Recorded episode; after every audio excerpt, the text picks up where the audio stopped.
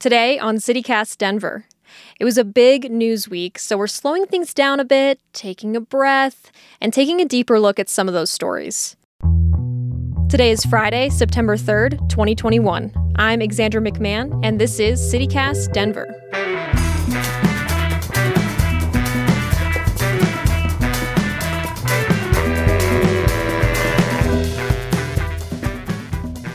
Well, hello, host Bree Davies and newsletter writer Peyton Garcia. Happy Friday. Happy Friday. Happy long weekend. Oh yeah, we get a long weekend. I can't wait to clean out my clean my house. That's Oh, no labor, Bree. No labor. That's what this day is all about. guys should see my desk. Oh, man. pile of trash. Okay, so like I said at the top, this was a really big news week, um, and obviously the biggest story among them was uh, that a grand jury has officially indicted three Aurora police officers and two paramedics in the death of Elijah McClain. Um, now. I'll quickly go through the facts of this case again, even though this is a national story and I'm sure most listeners are familiar with it. Um, but Elijah McClain was a young black man who was killed in uh, 2019, August of 2019, um, after he was stopped by Aurora police officers. He, he had not committed any crime. He was just walking down the road and they stopped him. They forcefully detained him. And then when paramedics arrived on the scene, they instructed paramedics to give him a dose of ketamine, which was um, turned out to be a, a lethal dose, and he went into cardiac arrest and died three days later. And now, so 2021, fast forward, this grand jury comes out with these uh, charges, which is um manslaughter for each of the accused, and also uh, criminally negligent charges. Um, but yeah, this is a big case with a lot of moving pieces. So um, I'm just going to open it up. Bree, Peyton, anything you want to add? Anything I missed? I'm sure I missed certain facts that we should include. I mean, I think it's important to realize an indictment is not. Um, uh, that's the beginning step of of this process legally. Right, not a conviction. Yeah. So we still have a long road ahead of us. I think too. I can't remember which reporter pointed it out on Twitter yesterday, but um, Elijah's first of all, Elijah's case didn't really pick up steam until um, I believe almost a year after the incident happened. Um, obviously, locally, folks had been talking about it, but it, it it gained national attention last year, and part of that was the depiction of him as a person.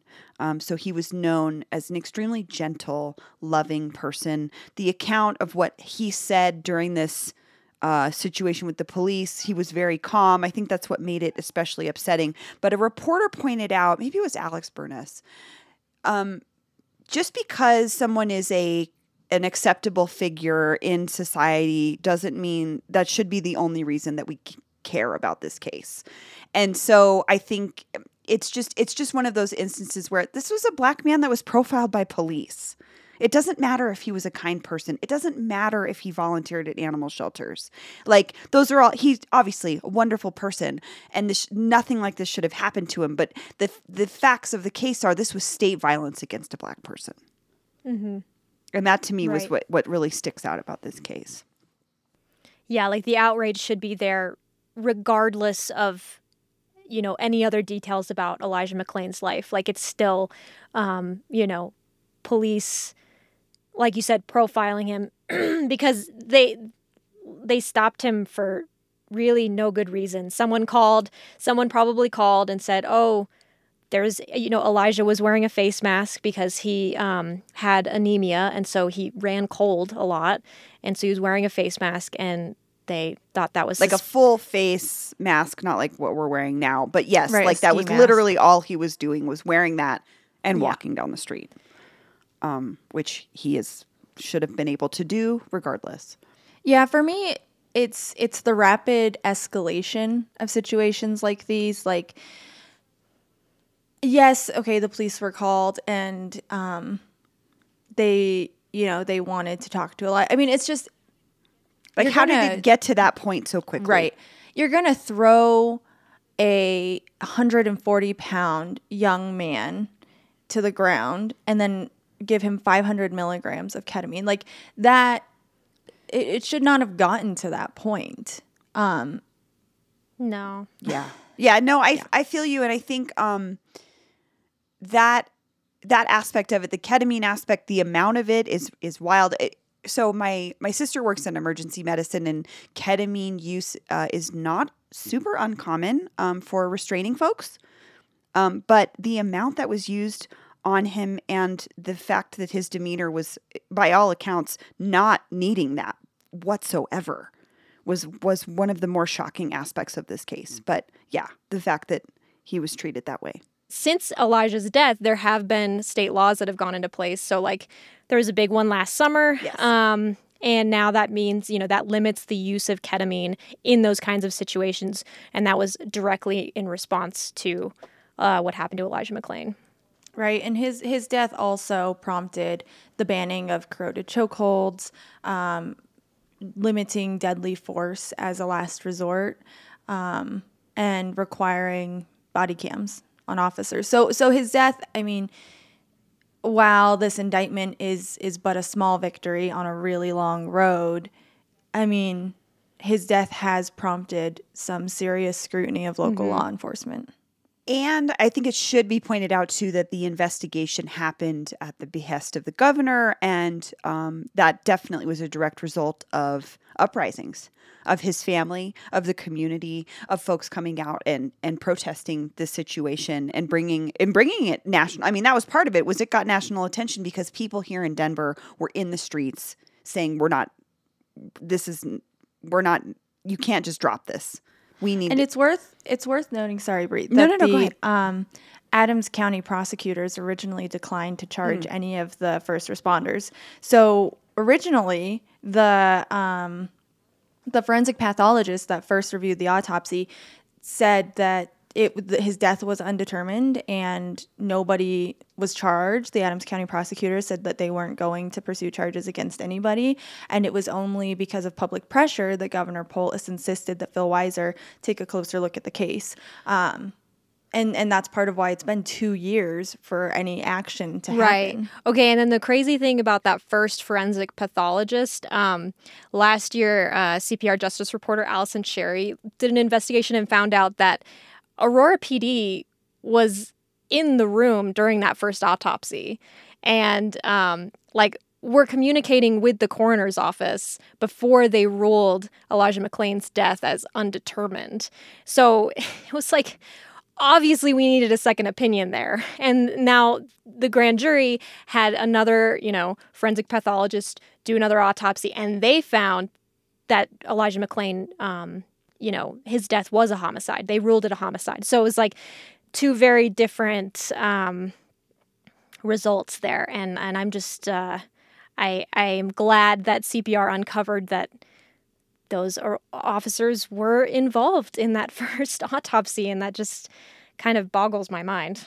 Okay, so so back in August, um, a third third party investigation for, firm looked into the handling of um, the Elijah McClain case, and they came back with a 160 page report um, that says that the Aurora Police Department is woefully behind its its law enforcement peers, um, and it's just it's not they're not using best practices. They're not using good disciplinary protocols. Um, and they had a list of like 50 recommendations for, for the police department. Um, so I think there's a lot of really big holes in the Aurora Police Department that need to be addressed. Has there been any response from APD uh, after that report or since the indictment? I don't think I've seen one, but um, I did see that uh, the Aurora Police Association Board of Directors released a statement yesterday. Um, Yes, I wanted to Okay. talk about that Uh, I can read a little bit of it, but it's just basically completely standing behind the officers. And this organization, they're they kind of seem like an activist organization for Aurora Police. Um, you know, so I, I don't know how official of an entity they are, like in terms of like being connected to the department or how much sway they have in the department. But. I mean, they're a union, right? I mean, in what I read, they're a Yeah. union organization. oh, for yeah, Aurora they help Police? Okay. negotiate contracts and stuff like that. So yeah, it does seem tied so they're pretty intimately involved. Yeah. And uh, here was uh, some of their statement. Immediately, this is what they said. Immediately after Elijah McClain's death, then Aurora Police Department Chief Nick Metz stated clearly that Mr. McClain was not murdered by Aurora Police Department officers. Nothing has changed. Our officers did nothing wrong. Sadly, Mr. McClain died due to a combination of exertion due to his decision to violently resist arrest and a pre existing heart condition. He was alive and talking when the officers turned him over to EMS. There is no evidence that APD officers caused his death. Now, this is the part that really uh, gets me. The hysterical overreaction to this case has severely damaged the police department. Inevitably, the public are the ones who've paid the price. This fall, the public has the opportunity to restore sanity to the situation in the city council elections. They should not take a return to normalcy for granted. Oh, that makes my blood boil. The hysterical overreaction. And you know who paid the price? No, not Elijah's mother, not Elijah himself, not his loved ones, the public. And the Aurora Police Department and their shattered image. That's who my paid the price. I don't even know what And to then they to take that. it they take it as an opportunity to talk about elections. Of course. I don't know. It was like, wow, this is this Yeah. is baffling to me, just this whole statement. Um it is Bold. very Really bold freaking and, bold. Um, I mean, this has just already been such a charged situation for the last two years, and I just, I am surprised that they were they felt bold enough to come out with a statement like that. Well, um, going forward, I mean, no court dates have been set yet, but um, I, I saw uh, that the five people, so like the, the three officers and the two paramedics um, that were charged, they did turn themselves in on Wednesday night, um, and then they were like immediately released on bond. I think they each posted a ten thousand dollar bond, um, and uh, they're just going to be waiting for their day in court. And um, you know, it'll be interesting to see what happens over the next few months if protests do start to spark up again. And of course, you know, CityCast Denver is going to be continuing to follow that case as it un- unravels, and we'll, I'm sure we'll be doing a lot more episodes about it. Uh, so stick with us. Okay, well, um, we're gonna move on to some other news that happened this week. Uh, and I didn't really know what to call this segment. Um, because we kind of just made it up last night, but uh, I was like loosely calling it in our little like prep doc, like WTF business stories, because there was just a lot of random business news this week that got us talking. So we're gonna run through some of those stories. Bree, do you want to go first? sure. Uh, so nightclub, uh, Beta nightclub in Lodo is um, potentially the the city is threat the city is threatening to shut it down um, after numerous safety violations, some undercover cop activity that uncovered some things in the club that, to be honest with you, you could uncover in any club in the city. um, but uh, oh gosh. There's so many angles to this story that i could go off on. For one i, I didn't I, I had not checked in with beta nightclub in a couple years so i didn't know if they were still doing their regular edm programming turns out they are not.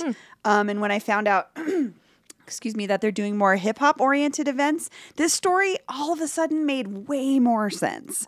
So the city of denver uh, has had a long history and checkered history with shutting down hip hop clubs. It Really? is something, oh, absolutely. It happened very heavily in the early 2000s when I was 21. I know it happened in the 90s. Um, my friends used to work at a club called Beyond, which was in 16th Street Mall. And after a shooting occurred way outside, I mean, blocks away from it, they used that as and well they came from this club we're going to shut this club down and the rules were if you're going to reopen this club it, you can play anything but hip hop so it became a country bar What? Mhm. And so this is not an uncommon story. Um, I can't say that I know enough to speak about this particular situation at Beta, but to me, there's probably a little bit of that profiling going on by the city. Like, oh, we don't do hip hop crowds. It's very coded. Um, it happened to Crush. It's hap- it happened to the F Stop, I think, in the late 90s, early 2000s, which was a really well known hip hop club here in Denver. Um, so that part of the story made a lot more sense once I dug a little bit deeper. Um, something else interesting about the story the owner of Beta is quoted as being named Valentis Corleones, which is not his name. If you Google Beta nightclub owner, a different name comes up. Uh, my friend Dan pointed that out on Twitter. He's like, you just do a little Googling and you're like, this is not this person's real name. Um, so there's that. uh, the part that stuck out to me too as particularly funny was that undercover police were able to quote unquote purchase fake and real cocaine inside of the club. A, I don't know what fake cocaine is. Um, and B, It's uh, baking soda. baking soda. Someone said maybe it's Adderall if you want to count legal cocaine. I don't know. Oh, okay. But uh, also, you can buy cocaine in any club in Denver. Like I'm, I'm not, I'm not a person that purchases Right. cocaine. I have just been to many clubs and walked into many restrooms, and it is happening everywhere. So that can't be the case to me. I don't know. This to me is just a little something's a little fishy about this. The city doesn't want them running beta for some reason, and that's what I feel like is really going on here. That's uh, fascinating, yeah. Bree. I that yeah, that's just so interesting. I'm I'm sure I'm not the only one, you know, listening who did not make that correlation. Yeah, so th- so part of it was they said there's a you know there was a result of several complaints and recent increase in 911 calls to beta.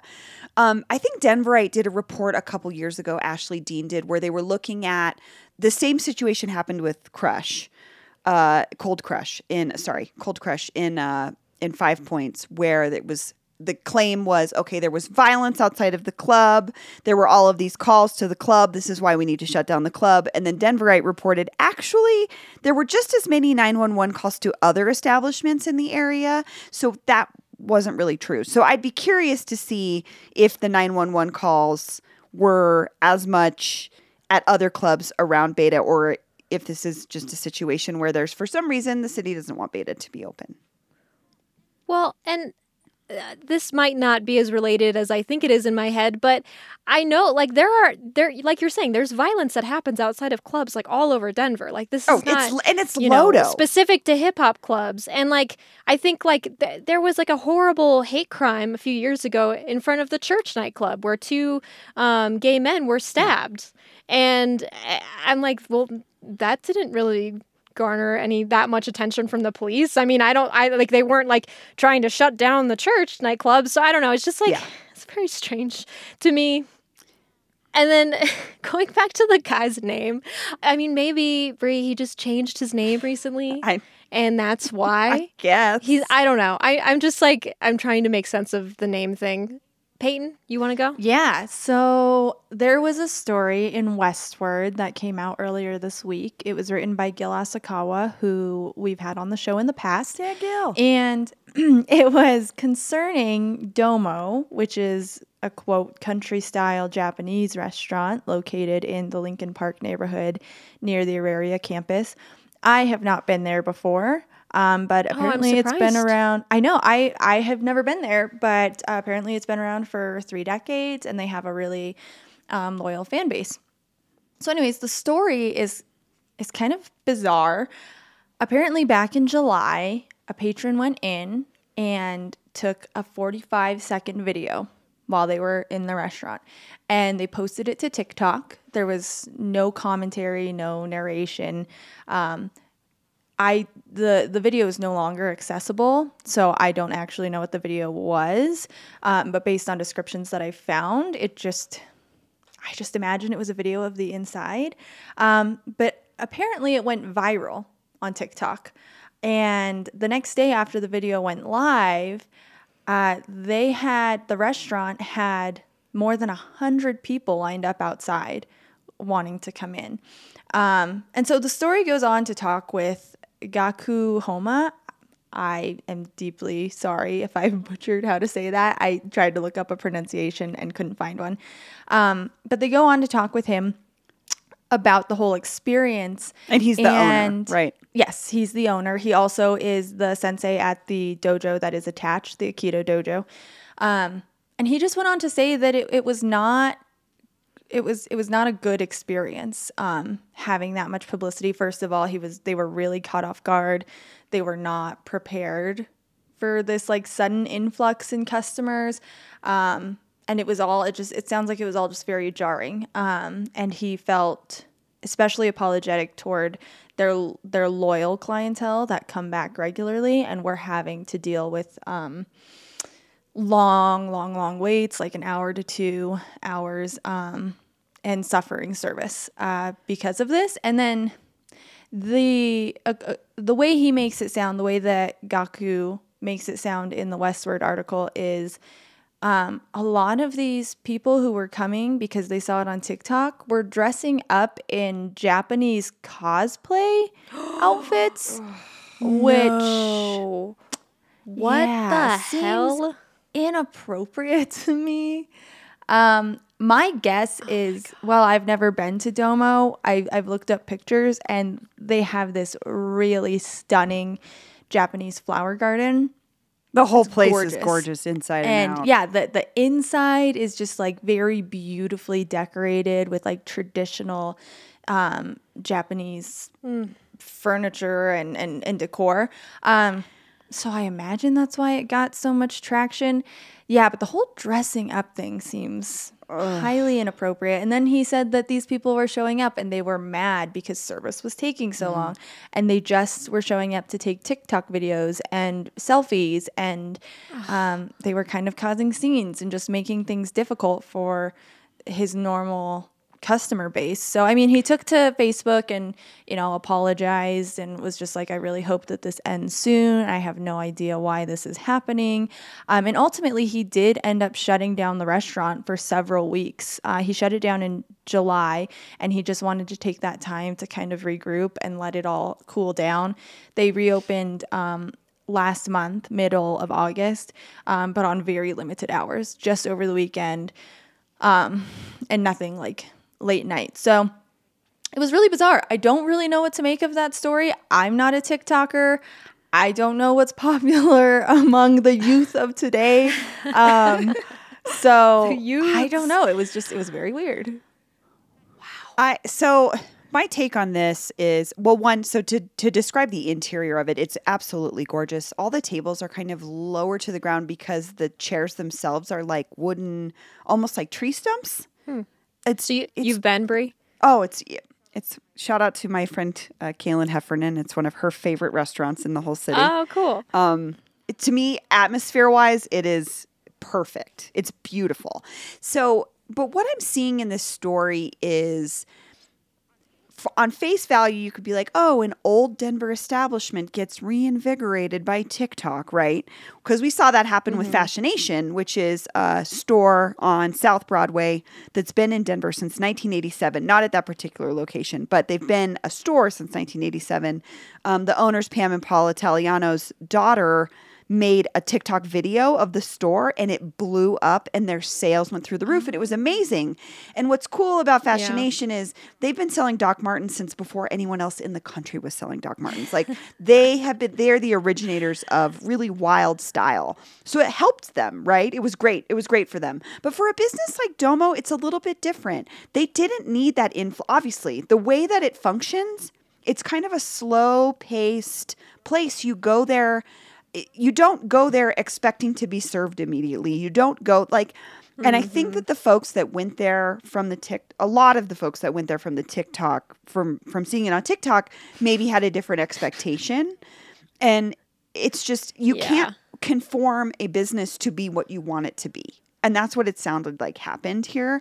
And mm-hmm. also he said in that story in the article, it's a wonderful article by Bill by Gil. I'm sorry, you should read it in Westword just because you get to hear from the owner himself. There's some gorgeous quotes from him. But um he they were pre-pandemic, their staff was 30 people. Post-pandemic, they're at or during the pandemic now, they have 10 staff members. So if you can imagine how overwhelming this has been on top of dealing with the pandemic. And it's just to me is like this business didn't need this kind of extra business and it also just didn't need a lot of disrespect and that's what really bothered me was it becoming um domo becoming a background for Right, someone's social yeah. media it's really gross That's what me. feels gross to me is yeah, so to just to go and dress up in anime garb and be a place where you can take really selfies. it's yeah, it feels gross and disrespectful. Mm-hmm. Um and it's just it's just an interesting way to see how social media I mean, what the things that social media can do in this day and age, and that it's not always good. That kind of publicity is not always a good thing. yeah Very, yeah, again, uh, just a, a WTF business story, if you will. I'm really trying to have this name catch on for this category, but it's not very good. So if you if you have a better idea, listener, for this category where we talk about weird business stories, I don't know, like tweet me or something. All right, well, let's move on to our final category, staff picks, because uh, you know we love to uh, give you recommendations as you're going into your weekend about things that uh, we're doing, things that we think you might like to do. Uh, Peyton, take it away. Yeah. So you might have seen this in my newsletter from a few weeks ago, but I recommended it as the Made in Denver section. It's a podcast called Escaping Denver, and it's actually created by some guys in Canada.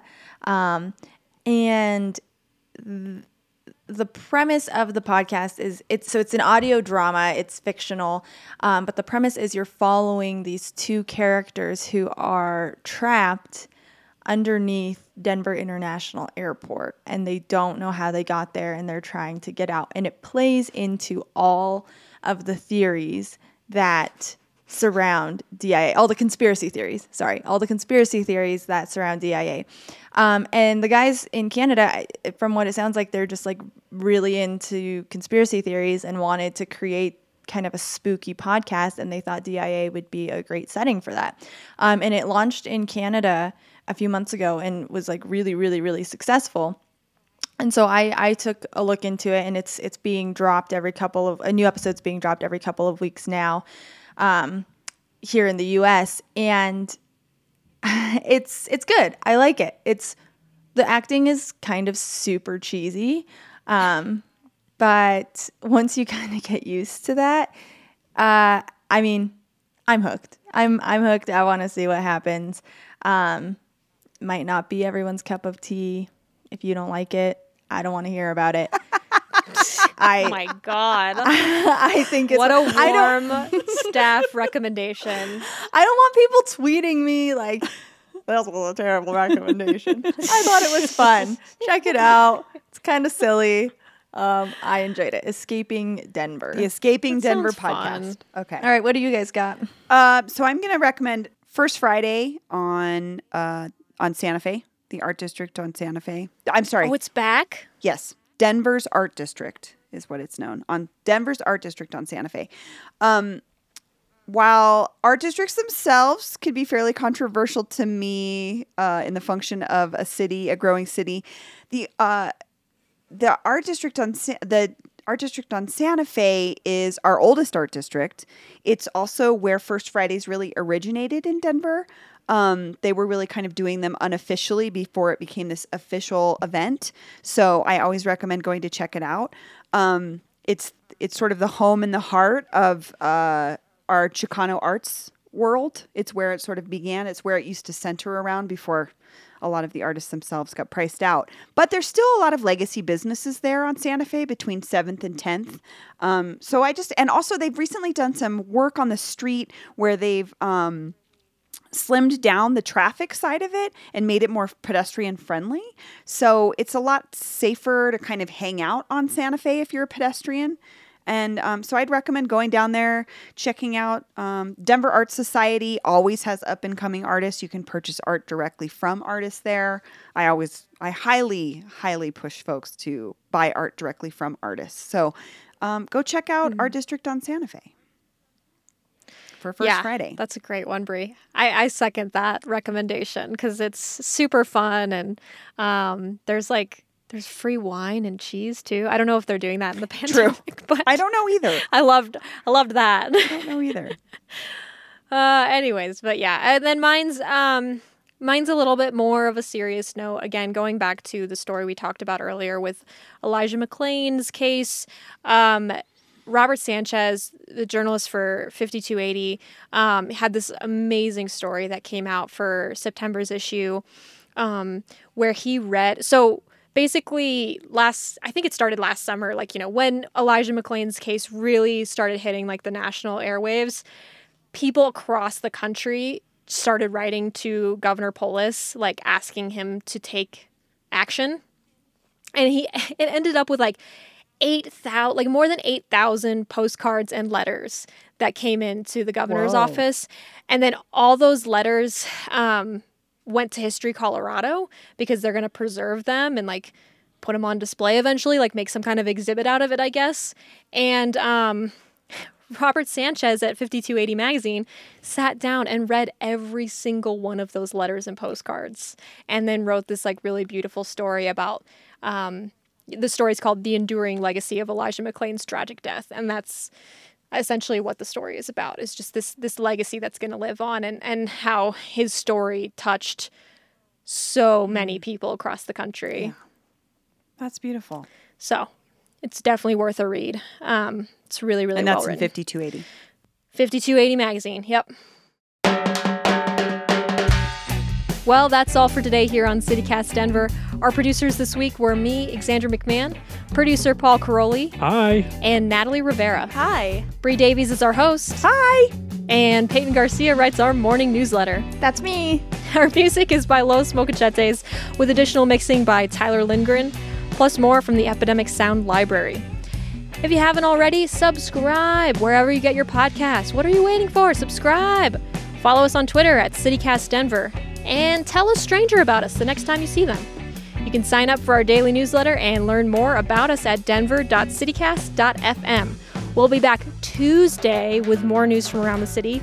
Monday is Labor Day, so uh, if you get a chance, don't labor. Okay, have a good weekend.